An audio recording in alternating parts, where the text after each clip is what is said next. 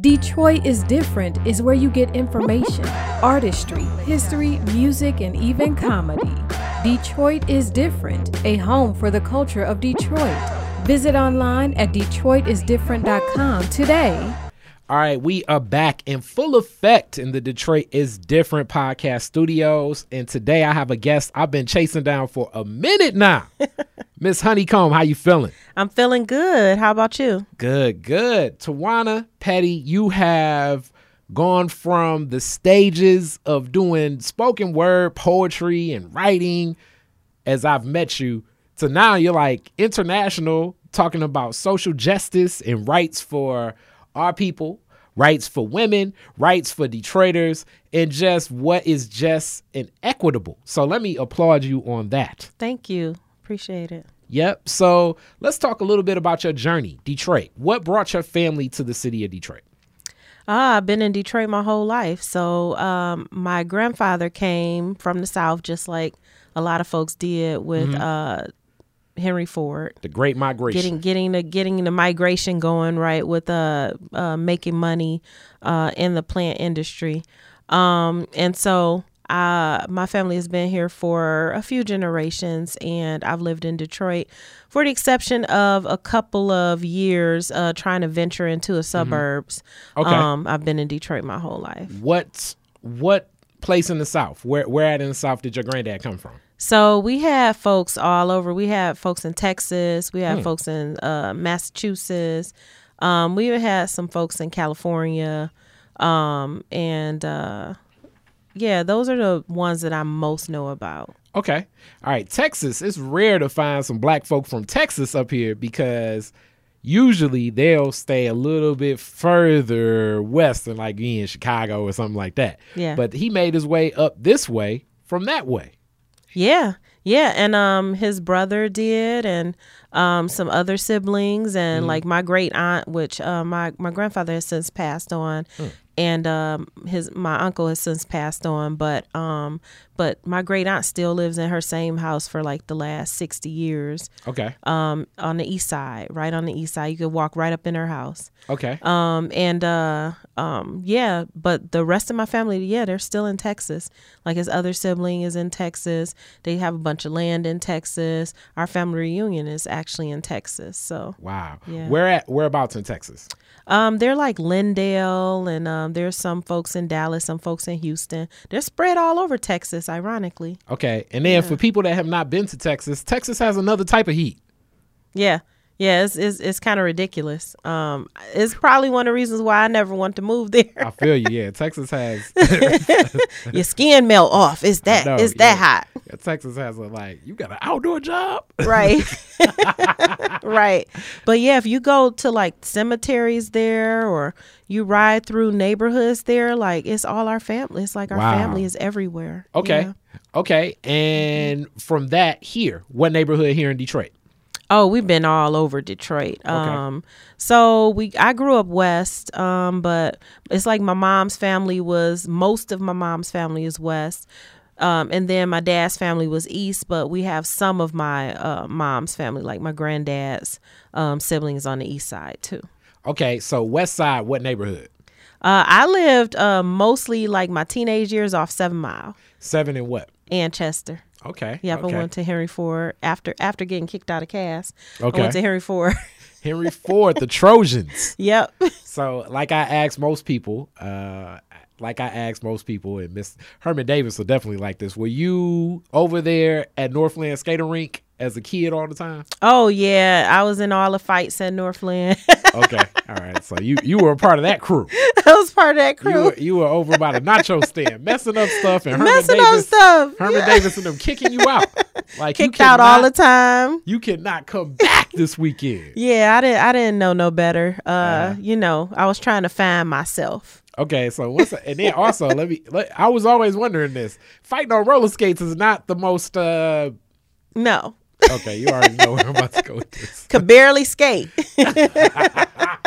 Watch the crew of people that can barely skate. Right. I could barely skate for a while. I finally figured out after a little bit, like not riding the rail or whatever. Yeah. But I never got to like skating backwards. And there were some people that really like you know, like damn, this person is like a athlete on roller skates. Oh yeah, I had friends that, I mean, could do dance routines on skates. They was flipping and skating backwards. They was jitting on skates. I mean, like I knew people that could hop in the air and land on one leg, all that kind of stuff. That wasn't me though. It was, yeah, the creativity of our people. Yeah, the creativity of our people. So at Henry Ford, what was Henry Ford like? You know what? I loved it at Henry Ford. I actually loved it at Cass Tech too. I went to Cass until like the end of my 10th grade year, and then I went into Henry Ford 11th grade. And so Henry Ford was like meeting up with my whole neighborhood. It was, you know, it was like all your friends there. But I met, like I said, I met lifetime friends at Cass too. So I consider myself a quintessential Detroiter. Like, I'm going to fit wherever I go in the city.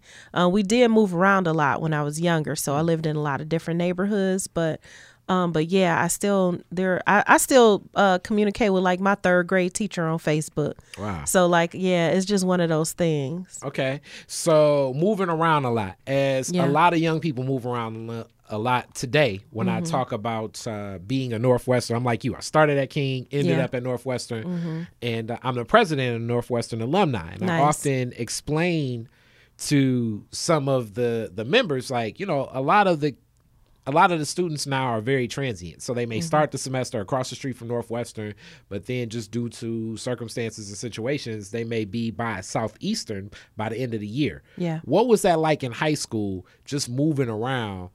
As I remember some of the kids doing that, whereas now it's very pervasive. But I remember some students in that mix. But what was it for you? Well, luckily for me, by the time I got to high school, we were much more stable as far as like living situation. Like growing up through elementary, middle school, that was a little tough because it's like you meet friends, you get to know them, and then you're gone. My mother had me really young. She had me at 16 years old, and my sister is 17, and her mom died when I was 3 months old. So she didn't have a mom. You know, they were teenagers basically, raising themselves at that particular time. And so that was difficult. But by the time I got to high school, really, it was on me. I could have stayed at one high school, but I had not learned how to channel my anger or channel like the things that I felt that were disparities into like healthy behavior at that point. And so but when I got to Henry Ford, by the time I got to Henry Ford, I was still a little bit of a ruckus, and some of my administrators who I still talk to on social media remember that. Yes. But I was always like quote unquote academically smart, just didn't know how to channel my emotions. But high school was amazing overall. And, you know, if I was to give advice to young people, is like find at least, you know, one person who can be in your corner who is an adult in the school. Who was that person for you?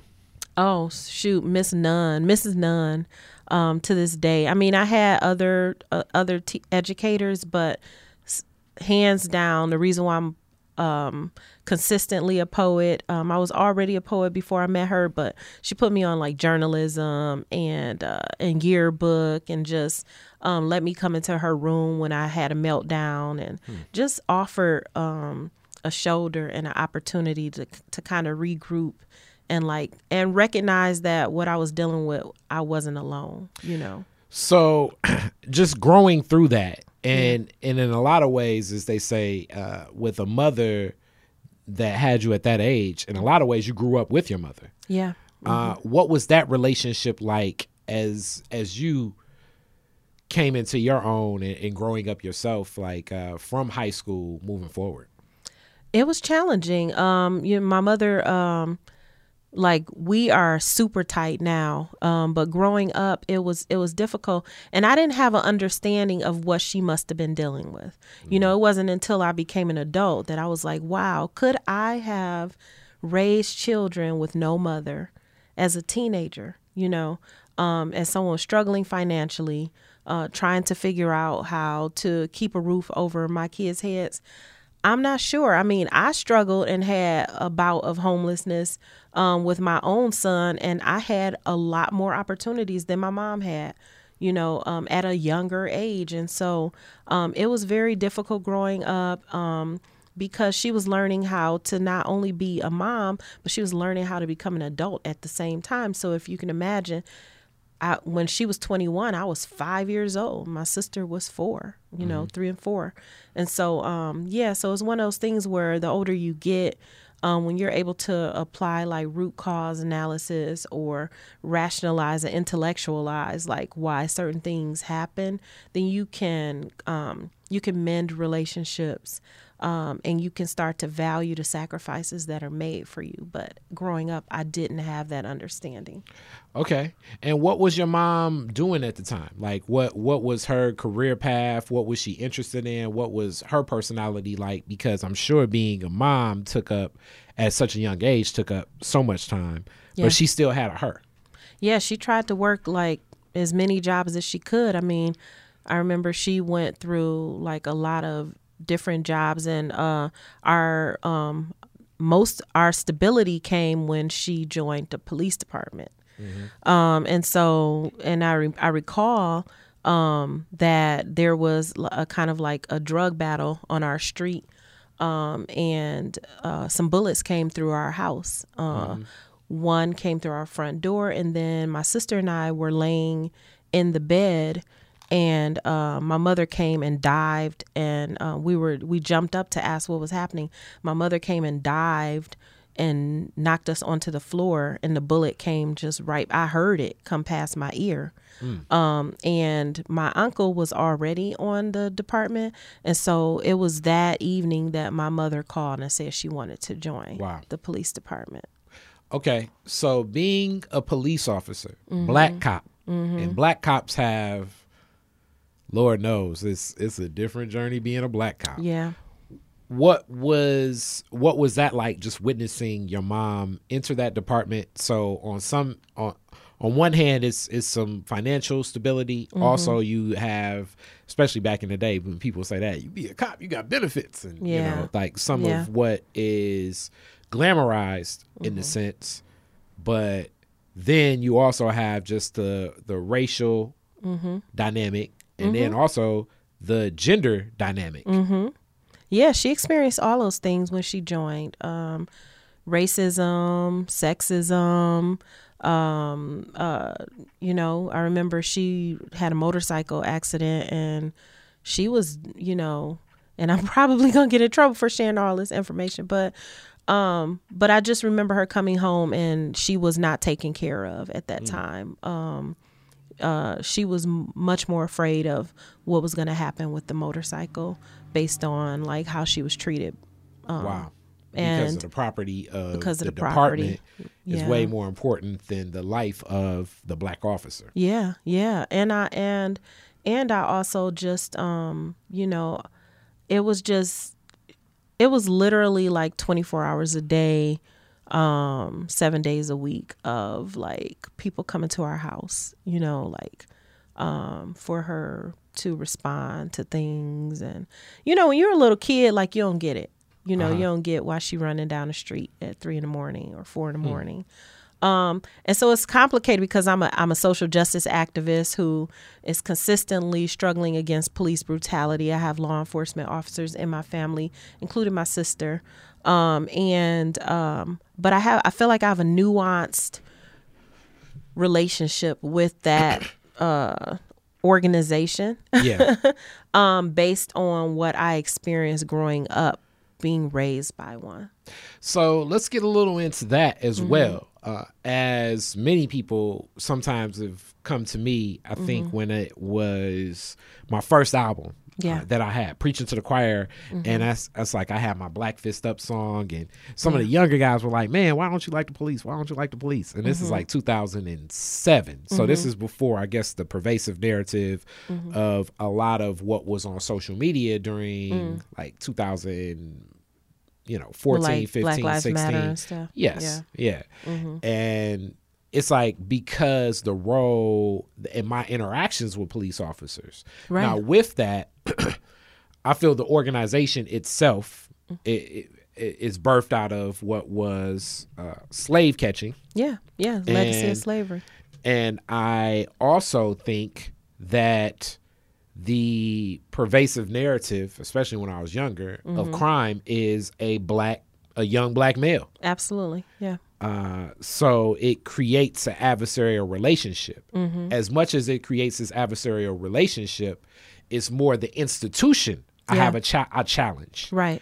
Which it's streams of thought from that institution that can be implemented as, you know, injustice, white supremacy, racism, brutality, mm-hmm.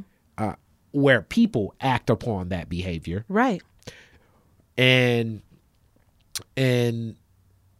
the person that's an officer, though, mm-hmm. when I even put myself in the shoes of the person that's the officer, yeah. That's completely different, where I'm like, how do you even rationally do this? Mm-hmm. Because when you are an officer, you can just be showing up at what they say is a domestic incident. Right. And that could be the last time you're alive. Right. Yeah. Yeah. My sister is on the department, as I mentioned, and I remember like her first week on a job, her coming home like with blood all over her because a person was killed. That was running out to seek help. And then, of course, she also had a partner die on duty, basically protecting her because he entered ahead of her mm-hmm. On the scene, and he was killed like in her arms, basically. And so like I recall growing up, and every time the phone rang, and even now with her being on department, anytime the phone rings at a like inordinate time, mm-hmm. I'm worried, you know. And so this is not to say that like I said, I struggle and resist police brutality on a regular basis. I would love to work my sister out of a job and all law enforcement officers out of a job by doing social justice work and human-centered work that negates quality of life crime, so that people don't feel compelled to commit crimes in order to survive. And yeah. That's not to say that there aren't some folks out there that need deeper psychological support or help and aren't committing crimes that aren't tied to quality of life.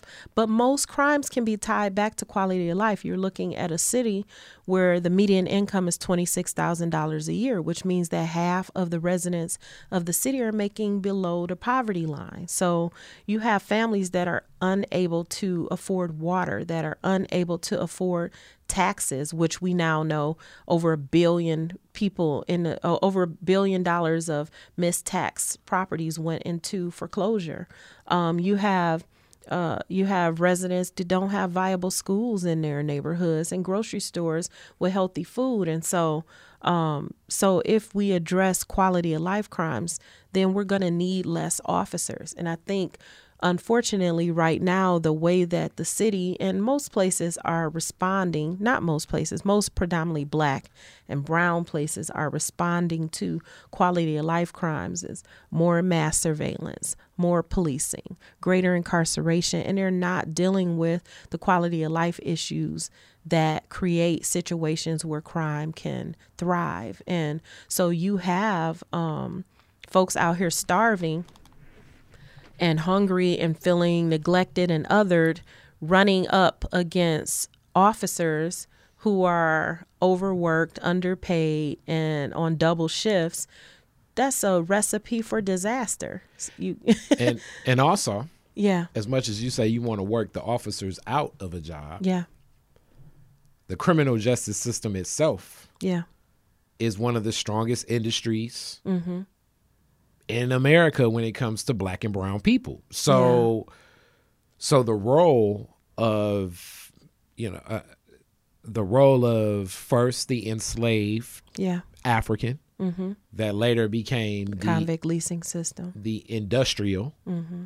worker mm-hmm. that now is becoming the incarcerated worker, right. You know what I'm saying? It's, and very ingenious in the sense of like, hey, do you want to sit in this cell all day, or do you want to, you know, make a table for Dollar General for, you know, 75 cents an hour? And, it's like, some freedom out of your cell. Yeah, exactly. And it's like, okay, it's not even a thought process, you know. But they're even in that system, they're even realizing that they didn't calculate correctly. They don't have a room. They don't have a space for all the bodies that they're incarcerating. True. And they closed a lot of institutions that could help with like mental issues. And now you have sheriffs coming out in jail saying like, hey, I don't have the resources to care for this person who shouldn't be incarcerated.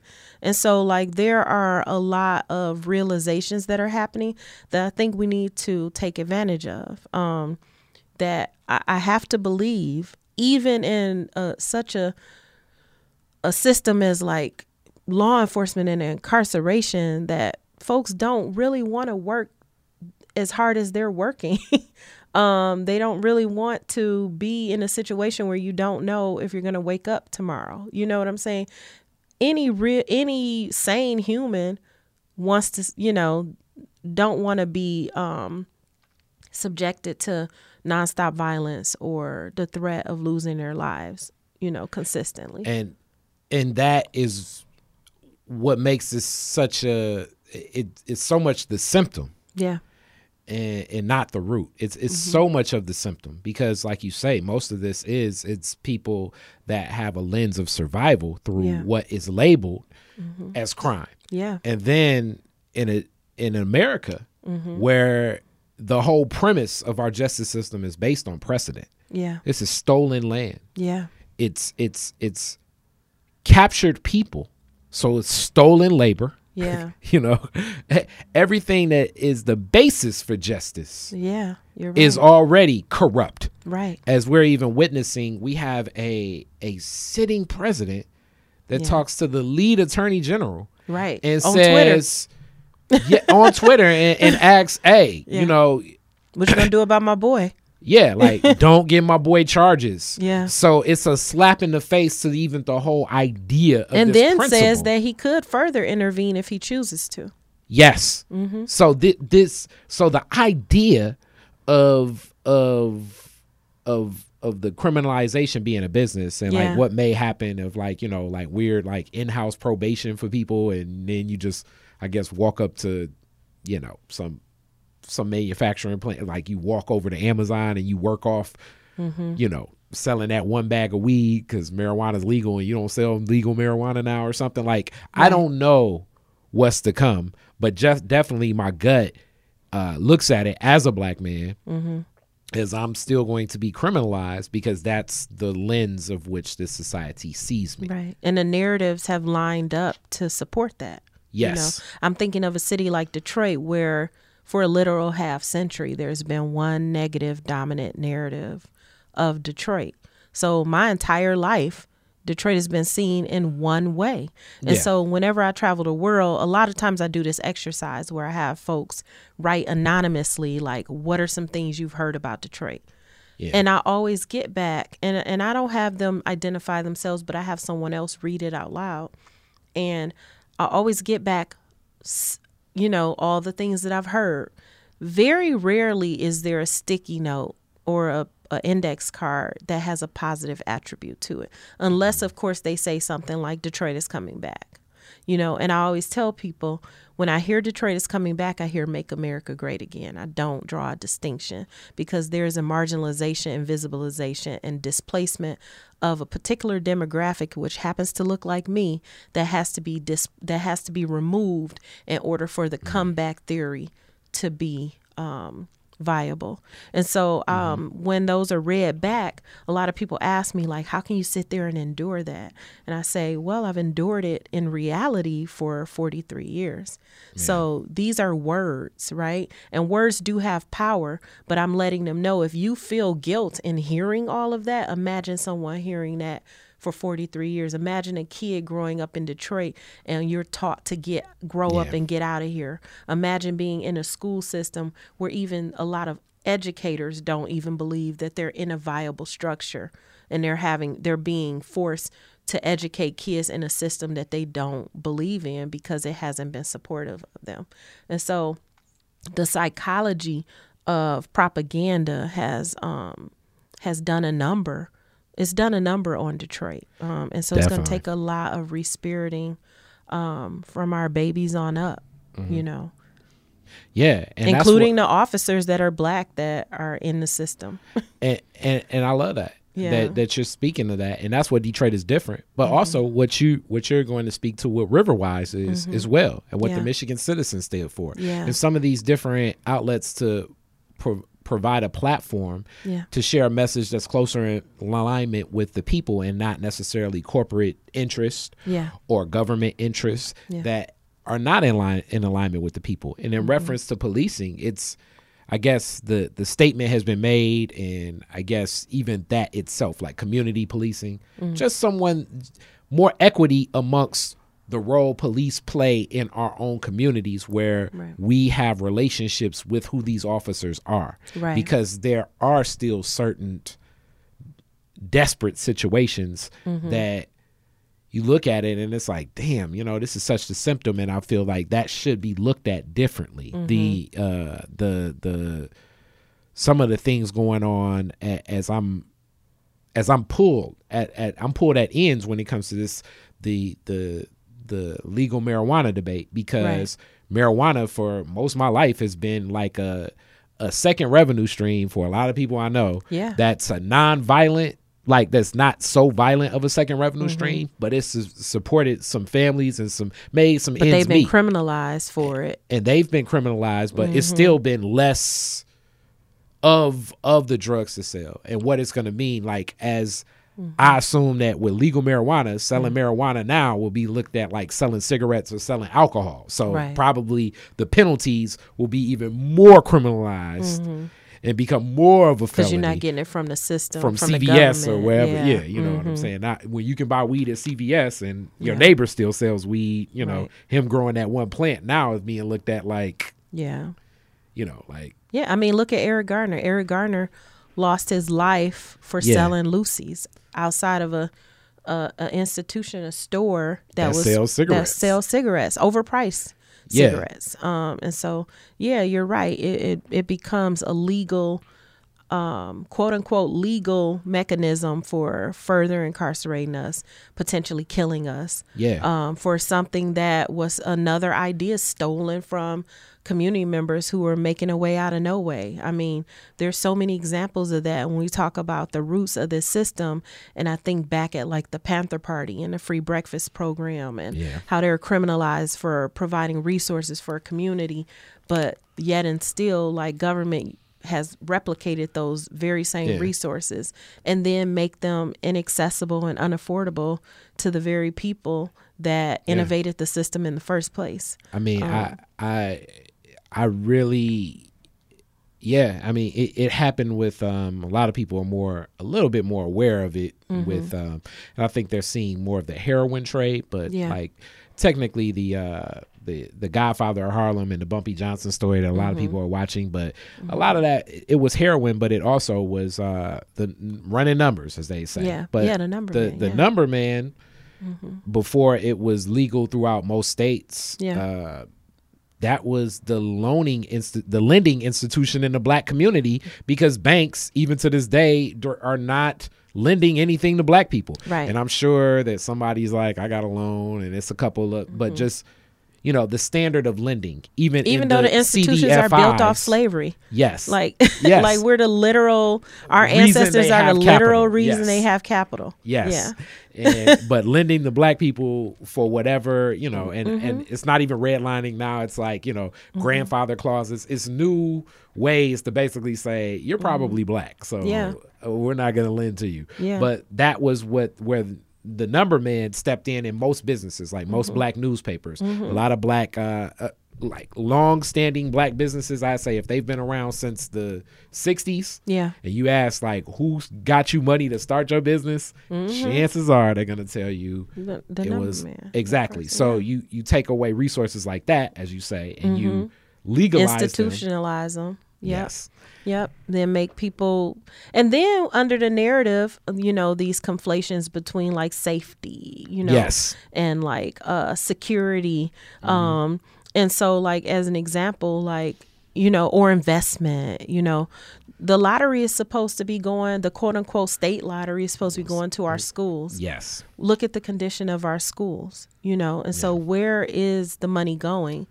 Mm-hmm. You know, Mama Joanne Watson she used to always say, like, the state of Michigan owes state of Michigan owes Detroit so much money, like millions of dollars. It does. And because Detroit is not advocated for to this.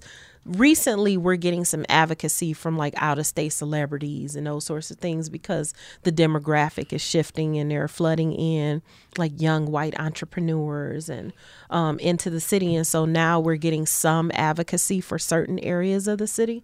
But for decades, people didn't even want to use the bathroom in Detroit, let alone ensure that our school systems are receiving the resources they're supposed to receive. Yes. And our neighborhoods are receiving the resources they're supposed to receive. Yes. Or even that we have clean water in our schools, you know. I mean, the fact that a year ago, 52 schools had their water turned off for lead and there wasn't 1,000, 10,000, 3,000 people in the streets. Mm. It's just, you know, it just lets you know that Detroit for so long has been deemed a place that is expendable, or the residents within the city have been deemed that way. You know, and I think about L. Brooks Patterson, who the Oakland County commissioner who just died some months ago, and talking about, you know, like you should do Detroit like the Indians and throw in the blankets and corn. You know, so like they openly discuss Detroit in such a violent, visceral way, which means that they wanted 700,000 black people to just disappear off the face of the earth. Yeah. And then, you know, if there are a couple viable black bodies that, you know, can go along with the system, then we'll allow for them to be the faces of Detroit. And, you know, and that's what we're dealing with. I agree. I agree on many levels. And when we think about that, I want to shift back to just you and your journey in poetry itself, and then how that connected to social justice. So so when you speak about these things and drop this knowledge, it's artistic as well. You do have a cultural perspective. And it's real information. It's serious. It touches people's hearts. And you said that Miss Nunn encouraged you in poetry. Well, she encouraged me in writing. Which led into poetry. Yeah. When did you start performing in spoken word? So honestly, I discovered I was a poet in third grade with my librarian, Mrs. Britton. In third grade.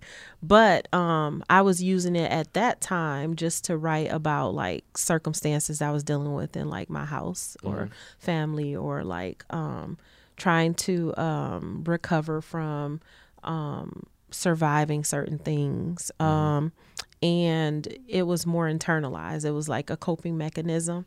But so it was like your journal. Yeah, it was my journal. Yeah.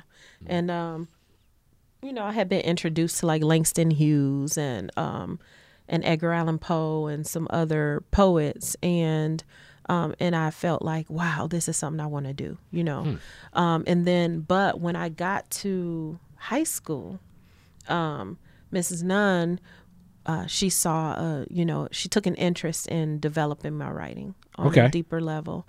And so, you know, I was volunteering or interning with the Free Press, because they would do like high school students would write for the Free Press, and so she took us to journalism conventions, and she just really helped to develop the interest that I had in writing.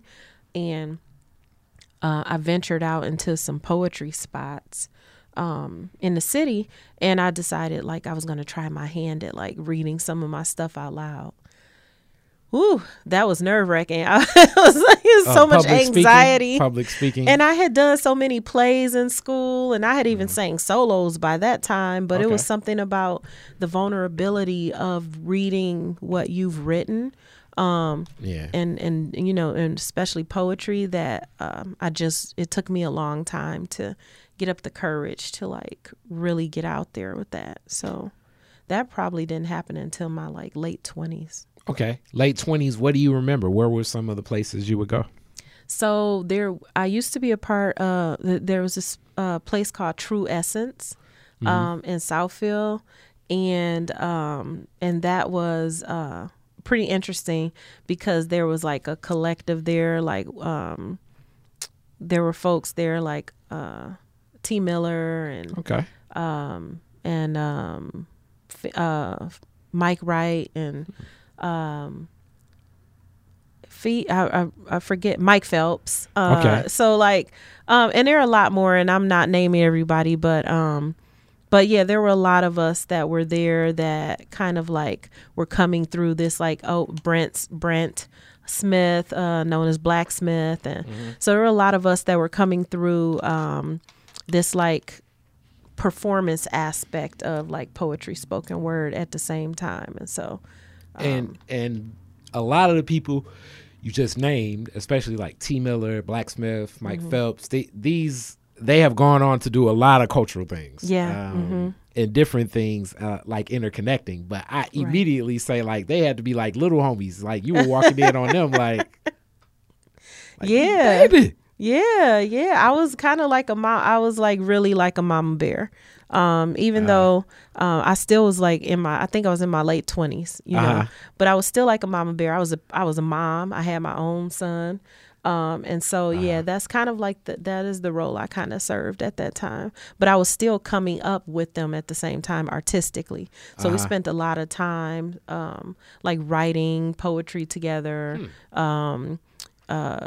Just we spent hours workshopping, like I can remember some nights us just laying on the floor like developing our art like for hours at a time. And so it had a tremendous impact on growing like my confidence when it came to art. And my son came up through that too. I mean, you know, he read on stage a few times, and then of course he went on to debate, and now he's in law school. But yeah. So from there, what's next? How does this journey in spoken word connect to social justice? You know what? I don't see a separate. For me, there is no separation, right? Okay. And I think about like the Black Arts Movement, and I think about like the history and legacy that poetry has had on social movements, and that is how I've internalized my responsibility. I know the ways in which poetry has kind of saved my life, especially growing up, and then I've seen the impact that it has had on just regular everyday people who have been in the audience, from women coming up to me in the bathroom crying, like you said, the thing that I was feeling, or even just being in social movement spaces and being able to capture like the essence of the movement in 2-3 minutes, you know. There's a lot of power. I mean, I feel the same way about hip hop. I feel the same way about music. And I think about things like, you know, people sing Happy Birthday to You, right? Like Stevie Wonder version. But like that's Dr. King, you know, it's not just a Black Happy Birthday song. You know what I'm saying? Like there was a lot of social justice movement activism that went into, number one, immortalizing that as a national holiday, but like Stevie Wonder's input in that. And Gil Scott-Heron, you know. And so I just think a lot about like the impact that narrative has. And I think that poetry has an opportunity to undo some of the harmful narratives that have pervaded Detroit, especially for so long. So I guess now I got to reframe my question to say, what was from your spoken word pieces? When was the first time someone connected to you and said, hey, I want you to speak at this rally, or I want you to do a piece at like an event? What do you remember as like the first time those things connected? Wow. I would say around the time Hurricane Katrina happened. And what was the event? And who came up to you? It was an event at, I remember the space was called Hunter's Supper Club. And on, at the time, Liver Noise, yeah, but now it's something completely different. Yeah. But most people in Detroit, if you've been around for a minute, you remember Hunter's Supper Club. Yeah, yeah. And I used to actually MC a night there. And a lot of like, Kwame Kenyatta, ancestor Kwame Kenyatta, and some others came into space, and they actually asked, they had heard a poem that I had done, and I can't recall it now to this, you know, I'm getting a little older now, but I was talking about Hurricane Katrina being like, I had compared it to like a slave trade and like us being like loaded up and discarded, and it was just the way that it was written, and they had asked that I perform that again and like pull together a few poets to kind of connect to social justice. Okay. Yeah. Okay. So do you remember where that event was? It was at Hunter's. It was at Hunter's Supper Club. So they did it there. Yeah, they came there. And some people together, and it was like, okay, we can do this. Yeah, yeah. Okay. Mm-hmm. All under the premise of something connected to the social justice for Hurricane Katrina. No. So that was one of the poems, but they had asked that, you know, folks could write about whatever they wanted to write about. And so I actually gathered together some comedians too. I believe like Mike Larry was part of that, and Josh Adams was part of that. And so, yeah, just bringing together some artists who could either talk comedically about movement, but in a like respectful, responsible way, and some poets. Yeah. Okay, so you shift not only to doing that work, but also like in connecting like the production element of it. Yeah. And working with artists and production is always interesting. Yeah. I feel like that might have been my moment where I've shifted. I think I've done way more of that over the last decade or so than I have actual performing. Yes. Yeah, I'm always gathering together different voices and different energies to like create some sort of movement. Mm-hmm. Yeah. And what would you say for the person listening? And then also shout out to Kwame Kenyatta. I need to release his full interview. I may combine both, but nice. Shout out to that whole family. Rest in peace. And a poet himself, actually, too. Mm-hmm. So that would make sense. Nope, he didn't. Okay. Nope. And I remember running into him in Mississippi. Like I went for Jackson Rising several years ago, and just running into him on the street. And I was like, "Whoa, what are you doing here?" It's like, "Oh yeah, I'm here now." And I was like, "What?" So that was interesting. Okay. Yeah. So So the when it comes to organizing this, you're learning, as my journey is kind of like your journey in this sense. Like you're learning things in a Mr. Miyagi way. Like you don't know how this will connect. Right. So that shifts more into organizing around social justice as well. Yeah. Yeah. It's it's really like it's kind of like a scaffolding, right? It's like, if I put this piece here, and I put this piece here, and I put this piece here, you know what? These pieces will go together good. And it's like, it's almost like a puzzle all the time. And so shout out to you, like you participated in the annual art festival and artist retreat that I do now in Idlewild.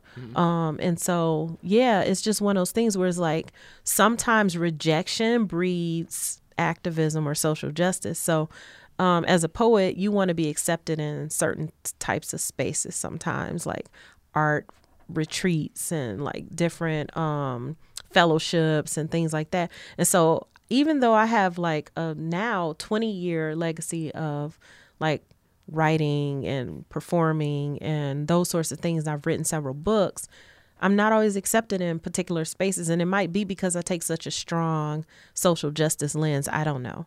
But regardless, I felt that I needed to create a space where artists could feel more welcome and would not be subjected to some of the scrutiny that happens when you are pursuing quote unquote elite spaces. And so that was really the heart of like the premise for organizing that space was like, I don't need to test people into something that I know they do. Yes. You know? So, yeah. And that is in Idlewild. It was really cool. Yeah. Cool experience. It was definitely a learning experience, because it was like I had to go out, get a new board do the sound and deliver from Mollywop. But it is what it is. It was dope. Yeah. It worked well. A lot of good synergy. Great performer. Great people that were a part of that. Yeah.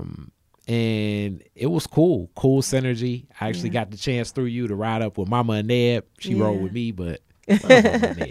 Nice. So building these visions and putting this together, what was the first cause where you're like entrenched in, because it's been many things, like right now police surveillance. Yeah. Mm-hmm. And the way that we're foregoing many of our rights through, like, I guess, like these goofy green light systems and just, you know, facial recognition, drones, all types of stuff. But what was one of the first causes that connected you to some of the work? And now you really work alongside the Boggs Center. Mm-hmm. You work alongside, this is going to bother me. BYP 100, ACLU, Detroit Justice Center. Yes. At Detroit Community Technology Project, Detroit Digital Justice Coalition. You name it, it's a lot. Yes. It's a lot. Because coalition work, to me, coalition work is paramount. Explain what a coalition work is to you. Yeah. So, you know, there's been a lot of talk over years and constantly about like silos, like, you know, everybody's in their silo and people need to get out of their silo. But I'm not necessarily a person who thinks that you have to drop what you're doing to come over here and do what I'm doing. Mm-hmm. I feel like one of my comrades, and you probably know her, Lottie Spady, she always says it's better to be an inch wide and a mile deep than a mile wide and an inch deep. And so, you know, be rooted in the inch that you have. And at some point it'll connect under the earth. It's like mycelium, right? And so it's like you don't have to come over here and everybody pile up for this day at this thing, because that's surface, you know.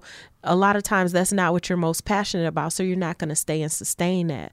But if you stay and sustain the thing you're most passionate about and you build out from that, then we can connect on the things we're most passionate about. And so all of those organizations that I named take on very different aspects of the same struggle. And so, you know, and I see that same type of work in like the water struggle. Mm-hmm. I see that same type of work in education. I see. So we have to strengthen all of those movements and those organizations. But it doesn't mean that you have to stop what you're doing and come over here and do what I'm doing, you know. And so, that. But the conversation on like the conflation between like safety and surveillance or safety and security takes us back to like the rooting, like we were talking about the history of policing, the history of criminal justice system.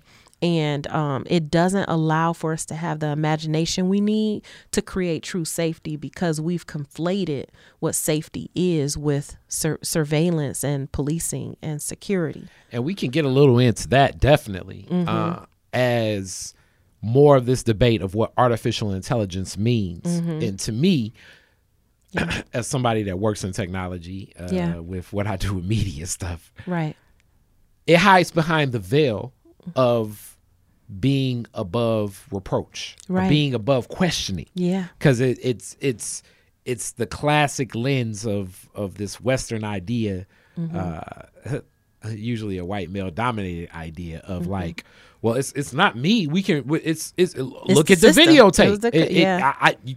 I can't control that. Yeah. Yeah. And it's replicate. I mean, so artificial intelligence is literally like programmed algorithms by people, and that whose right biases there, are programmed into the algorithms. And that right there is what a lot of people don't want to acknowledge, that it's still a person controlling this. It's still the man at the end of the matrix. Like, it's not as if this is just You know, it can't be random in design. We have to touch it. It's not neutral either. No. So like this question that like data is neutral, algorithms are neutral, artificial intelligence is neutral. It's not neutral. Not at all. It's programmed off of our biases. And so I do a lot of speaking to like masters in data analytics classes, different data scientists all around the world. And I tell them to always remember that that 0.01 it represents millions of people. Like it's not just a dot and a zero and a one. These are people on the opposite end of these formulas and these things that are being created. And so number one, we have to pause and ask ourselves, do these things need to be created? That question is not happening extensively enough in technology spaces. There's always something being thrown to solve a situation, and the situation hasn't even been scrutinized to the degree. Like number one, root cause analysis. How do we get to this situation? Yeah. And do we need a technological fix for this situation?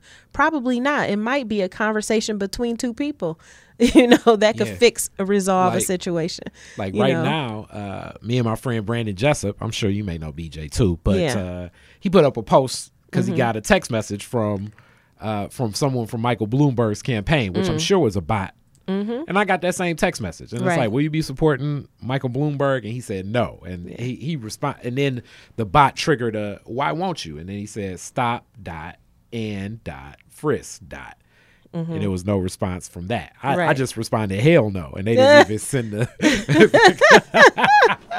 But this form of like. Mm-hmm.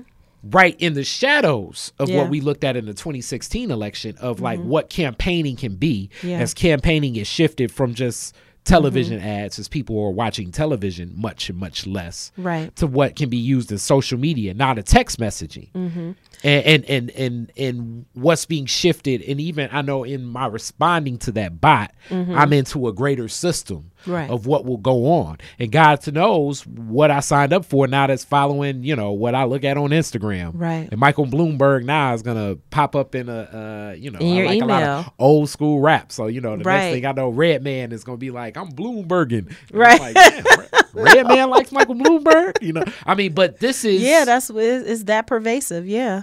Yeah. And it's non-consentful. Right. And so one of the things that I've been working on with a teammate of mine, Una Lee, who is part of the Consentful Technology Project, is we're writing a Consentful Technology curriculum. And so we hope to release it by March. Wow. And it talks about these non-consentful technologies that minimize our autonomy, that take away our civil liberties. Like we understand consent on everything but technology, it seems like. And so like the fact that you didn't ask for that text message, the fact that you didn't ask for the email that they're then going to subscribe you to because they'll figure out how to use your cell phone to connect to your email. The fact that you didn't consent to the mailer that you'll get because now they've connected your phone number to your email, which then tied to your address. Yes. You know, and so it's just it's a sort of like it's a forced consent to be part of a system that we've been giving less and less opportunity to opt out of. And so that's why I'm so opposed to, one of the many reasons I'm so opposed to Project Greenlight and I'm so opposed to facial recognition as an example, is because it is giving us less and less autonomy over our bodies and our minds, how we think, what we see. And it's pushing us away from creating true safety. And so if I barricade myself up and all I'm doing is looking through my screens all day at people who live in my neighborhood, I'm never going to get a chance to know the people in my neighborhood. And it's just going to reinforce fear. And anxiety. And so, and then it also it's social control, because now you're going to behave a certain way. Once we get so inundated with the cameras, now we're at about around 600. They're pursuing 4,000. I believe it. You know, and so you'll get to the point where now you're socially controlled. Like the way that you would behave, you're not going to behave because you're going to know that you're being watched all hours of the day, and it could be normal behavior. And so if you compare it to China as an example, where they're under a social credit system, where you're now how we have credit, you know, how you have your credit system, which is your As I say, your credit, it's money. Yeah. It's connected, but you actually have to apply for something, as an example, in order to be rejected. Well, with facial recognition, with mass surveillance and social credit system, you won't have to apply. You'll just walk out. They'll know, oh, this person didn't pay that debt, so they're not even allowed to come into this institution. Mm-hmm. Oh, this person owes such and such, so they're not allowed to buy a plane ticket to go here. Yeah. Oh, and think about redlining. Oh, this person is not of high quality, so we're not going to even let them apply for a home to live in this neighborhood. And so that's what's happening in China. If you throw trash into recycling into trash, your social credit score goes down. Once you get to a certain social credit score, they publicly shame you. So there are photos of people attached to their score in the public square. So it's like a flogging. It's like it's kind of like how they do us with the water shutoffs, where they spray paint blue lines in front of your house so that everybody knows that your water's been turned off. Or eviction notice. It's going to be eviction notice taped to your door. Yeah. So it's a public humiliation and a way of forcing you to comply with a system that everything in your psychology is telling you is wrong. Yeah. But they'll use your face now. And now, in some instances, your gait, which is how you walk. So if you cover your face, they will have already identified your gait, so they can tell by the way you're walking if it's you or not. Okay. Now, now you're getting into, as people will say, I'm getting into my Joe Rogan zone of me being a conspiracy theorist. This is all factually. But I've had this discussion about the coronavirus a little bit. Yeah. But who's to say, especially with what I can do with cameras, and I'm not even the best graphic designer or animator. Right. From this interview alone, I can take and size up you saying things that you did not say. Right, yeah. I can take that walk. I can take that gait. I can take that face and put you in a place where that you weren't. Yeah. Exactly. Yeah. And it's like, if we rely on the system to be truthful, but it's not honest. Right. So like, kind of in the coronavirus, it's like, how do we know all these people, quote unquote, have this virus? Yeah. What is and then it's like, if they're saying that this is a quarantine based virus, who's the body that sanctions what viruses are quarantined? Right. If all the symptoms are the regular flu, what if this person just has a regular cold? Yeah. And it was more so I was responding. And if you put them in a room with 100 other people with a cold and you leave them for 30 days, everybody's going to catch a cold. And that's exactly what I was going to say about that cruise ship where they said that they locked these people up for 30 days. Yeah. And I mean, I'm such all the staff is getting sick. And furthermore, who's to say through the ventilation system they didn't put the virus in it? Right. I mean, I don't know. Or if one person had it, now I'm really going to have it. You gonna lock me in, it's like this. I'm not sick, but now I'm locked up with a bunch of people that's sick. And I speak to this because, as you say, fear. Yeah. Fear is one of the number one things that I think obviously ties to us foregoing our freedoms. It's true. Being old enough and living through what 9/11 was. Yeah. And we remember what the airport was. Like, I remember when I was a kid, walking over to Canada.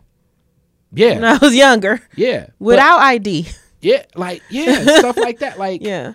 Now you get pulled out and scrutinized by Border Patrol. Remember your family, you landing and your family being right there at an airport and welcoming you and all of that stuff. Whereas, but we forego so many freedoms for okay, what's the mitigated risk of this happening again? Right. What creates the standard? But we're responding so fast to fear. Yeah. And I would go. And stigmatization too, because think about it. People go like, well, if you don't have nothing to hide, then you wouldn't. Like, why do I have to have something? First of all, everybody has something to hide. Trust me, there is something you don't want everybody and their mama to see. You got that right. Yes. But why is that where we land? Like, why is it that you have to be a criminal to want privacy? And I use the term criminal loosely. I know what you mean. Yeah. And I mean, but furthermore, like I will question whether these videos can be trusted in the first place. Yeah. I mean, you see deep fakes right now. Now they've innovated deep fakes where they literally can, like you said, with just a couple of little measures, automate a whole interview. They could take this entire interview and make it Tupac. Yeah. you know, and have Tupac saying all the things that I'm saying. And that technology exists. It's not completely. It's not futuristic. It's right now. It is. And so it's very dangerous, which is why we're fighting this, which is why there's so many bills in the legislation that is trying to prevent these technologies from being used by government and law enforcement. You know, it's harmful enough to have an individual faking who you are, you know, on their own little private whatever. But when you put that in the hands of law enforcement and government, then you're talking about a whole nother thing. You're talking about people being able to falsely be accused on a level that we've not seen before. We already have a lot of folks being exonerated 40 years after being convicted of crimes they didn't commit. But we're talking about a degree that hasn't even been thought of, you know, with these technologies. And just take certain people off the video. Put certain people in the video. You know, I mean, this stuff is, I mean, I have Adobe Premiere, and I can through my own technology, I can take people in and put people out, put in green screen based technology, do all types of stuff. And I mean, imagine that at the hands of like, at the level of like a person that really has a insidious reasoning behind why, you know, it could be crazy. Just even with like back to the police officer thing, that's why their cameras never work when they're killing people. I mean, it's, you've seen that, like, there are some laws being passed where like those cameras have to be on like 24 hours, like not 24 hours a day, but on the onset of you entering a space and then you leaving a space. I just watched a special, I forget what the TV program was, but it was talking about these raids that were happening with these little kids, and these little kids were basically terrorized, and not just a handful of little kids. Like this was like hundreds of kids over a period of time. And in all the instances, like the camera would shut off and then shut back on when folks exited, like they were interrogating little kids. And see stuff like that. I mean, it's, man. But that's the psychosis that happens when you are so intricately involved in a system that is like the system is not honest about what the system is. Exactly. And we can't, like, let's put it like this. It's not one for one. We don't have access to a camera channel where I can just turn on and look at Donald Trump all day. Right. Exactly. No, you don't. Look at my mayor all day. Look at my governor all day. Right. You know? So it's not one for one. So it's like not. For me as a citizen to have that balance. Yeah. But they've leveraged fear to convince a lot of citizens that that's what. But to me, want. That would be the only basis. That would be my prime argument. I'd say if you're willing to allow us 24/7 access to you, you know, with no problems with audio and video, then then let it be, and then we get to decide who the contractors are that put those cameras in, right? You know, then we can have a talk. Like that's reciprocity and that's fairness. Yeah. And then I definitely that whole argument of like I don't have nothing to hide is not about to be one of those arguments. They'll say, well, there's certain things that privy that the government privy to the government needs to have, and then it could be dangerous to the we have infiltrators, and it's like no, well then I have infiltrators too. Certain things dangerous to me. You're afraid of Russia. I'm afraid of the guy down the street. I don't want him knowing all my comings and goings. You know, so the that would be my primary argument. This is great discussion as it comes close to an end. I got to ask you classic Detroiters different questions, and I want to bring you back and you and not just anybody that you think is welcome to Detroit is different. This was a fun experience. Hopefully you had some fun. I did. Thank you. So. Classic Detroit is different questions. But before we get there, how do people get in contact with you? If they want to support you, if they actually, you're like me, if they want you to perform somewhere, you rarely perform. I rarely perform now, but if they want to see you on stage, how do they get in contact with you? I think the best way would be to go to pettypropolis.org. So pettypropolis.org. Okay, and then they just email through there and say, I want to book you. Or I want to support you. I want to send you some bread. I want to send you some cookies. I want to be a part of this. Yeah, you want to send me some bread. It is Cash App at TH Petty. Okay, I will definitely put that in there. If you want to support, please support. And she making a move today. So you may end up buying a new lamp. I always think a lamp is a good lamps are cool home, I love lamps gifts. Yeah. Because I know just in moves, people often forget it, you know, and they lighten up, you know, they just have that light. The room light is the only light. Yeah. You know? So classic questions. What was your very first car? Year, make, and model. What year did you get it? My very first car was my mom gave me her Honda Civic. Okay. And that was it's probably about 18 or 19. Okay. Yeah. And how long did it last? Not long. I had a car accident. Wow. On 7 Mile. Mm.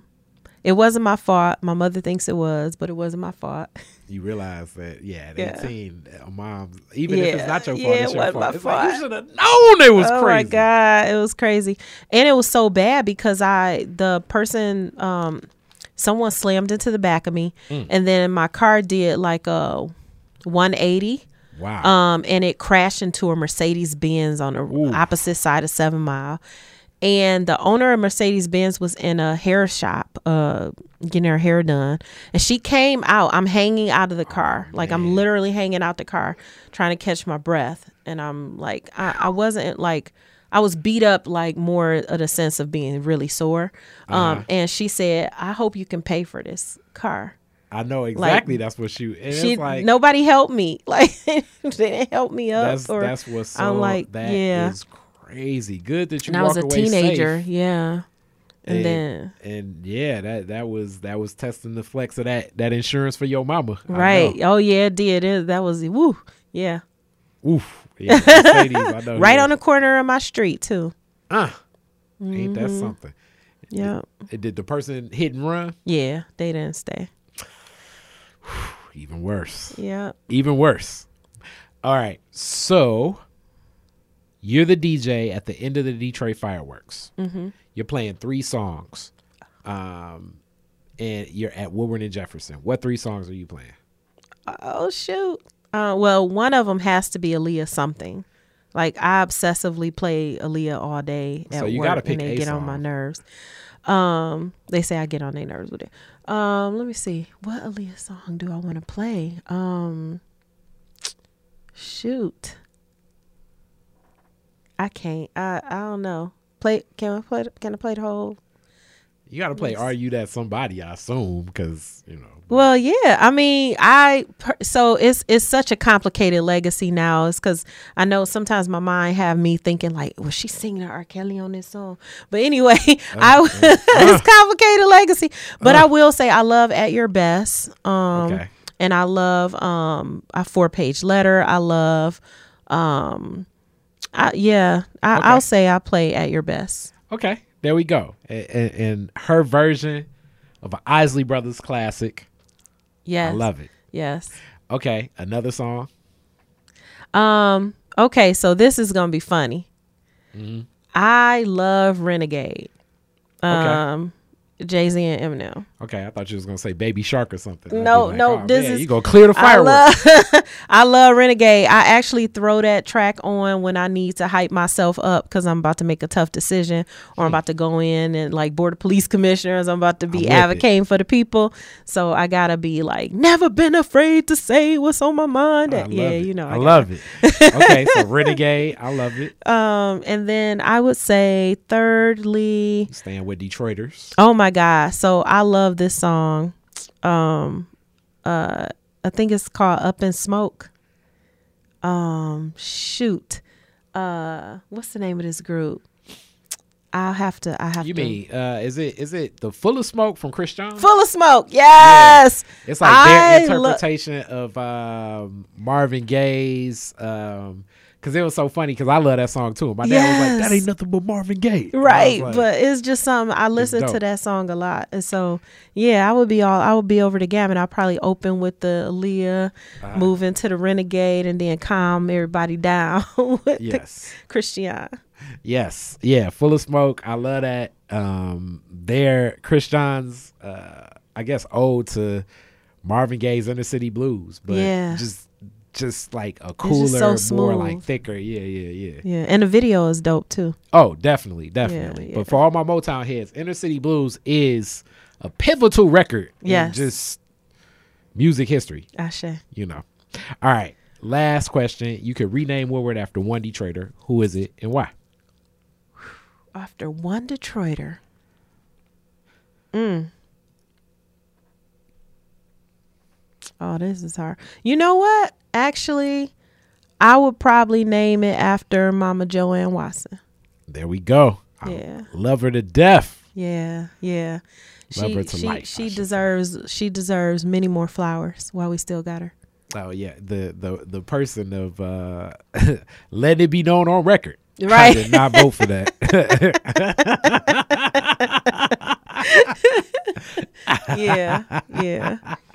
Yeah. Oh man, thank you so much. Thank you. Peace. Detroit is Different is where you get information, artistry, history, music, and even comedy. Detroit is Different, a home for the culture of Detroit. Visit online at DetroitisDifferent.com today.